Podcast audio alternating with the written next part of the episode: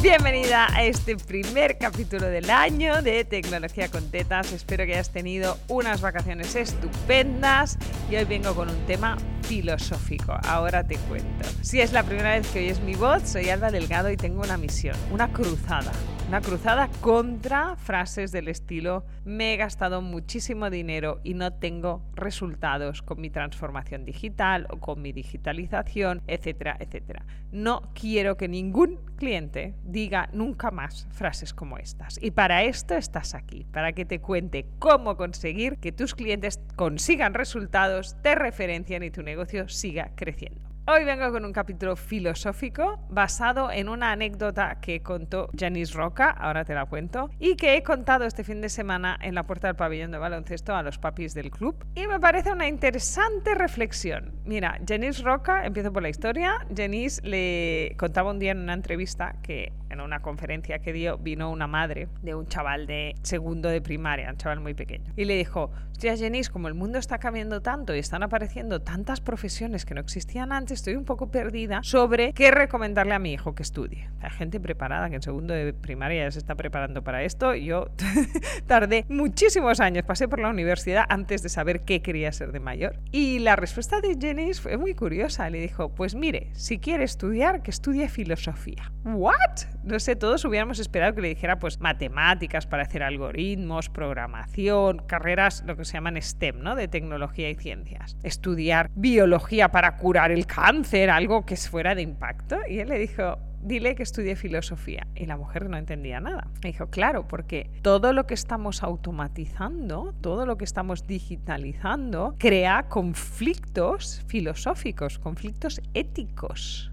Y esto me dio mucho que pensar. Esta anécdota se la oí hace como 4 o 5 años y me chocó. Y el otro día, hablando con los papis, la saqué porque me pareció relevante, ¿no? Porque hablaban de hijos mayores que ya van a bachillerato, que están pensando en qué estudiar, o sea, mucho más mayores que la señora del ejemplo. Y, y al final veníamos aquí, ¿no? De, hostia, es que los de letras, claro, como todo ahora es digital, y las carreras que más salida tienen, y ti, ti, ti, ti, ti. Y la conversación acabó aquí en, es que todo equipo de programadores necesitaría tener un filósofo. Y me miraron como, perdón. Y digo, espera que te lo cuento. Algoritmos de conducción automatizada. Sí, coches que conducen solos. Hay debates éticos ahí. Algoritmos de redes sociales. Esto, o sea, es el kit de la cuestión. Si tú lo programas de una manera, igual te estás pasando por el forro mucha de la ética y de las bases de la convivencia social. Lo que en el mundo occidental consideramos el bien y el mal. De hecho, más en el mundo mundial, ¿vale? Pero como esto se decide en el mundo occidental, pues a veces imponemos cosas que no siempre son del agrado de todo el mundo. ¿Cuántas veces han salido escándalos, ¿no? De discriminación de otras razas, de otros géneros, de otros pensares políticos incluso. Estos son debates éticos. Si tú tienes una persona especializada en filosofía y ética en tu equipo, no te va a dejar o no te va a recomendar o va a apoyar ciertas decisiones por encima de otras. No se ponen filósofos en los equipos de algoritmo porque no les dejarían hacer lo que hacen. Pero ahí incluso en ese caso es aún más relevante entender la necesidad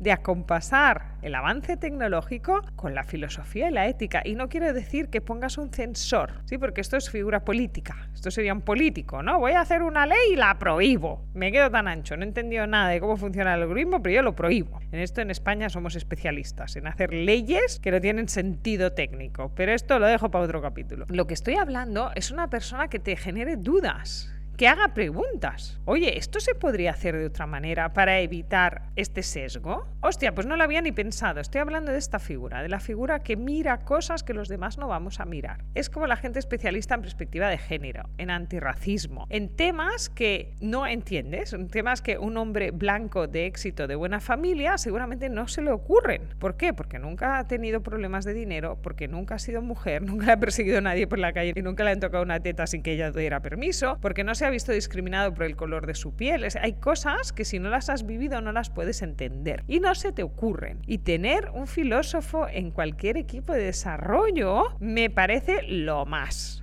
Así que para la próxima versión de metodologías Agile y Scrum Teams, yo voy a proponer que en todo Scrum Team haya un filósofo. Alguien que haga preguntas incómodas. Porque haciendo preguntas es como mejoramos el razonamiento de nuestros algoritmos, de nuestros desarrollos, de hacer las cosas lo mejor que se pueda para todo el mundo. Espero que este capítulo breve pero intenso te haya servido para reflexionar, empezar el año pensando en cosas que quizá no se te habían ocurrido y te digo la semana que viene en otro capítulo más de Tecnología con Tetas, el podcast donde te doy los tips más prácticos para espabilar tu negocio técnico.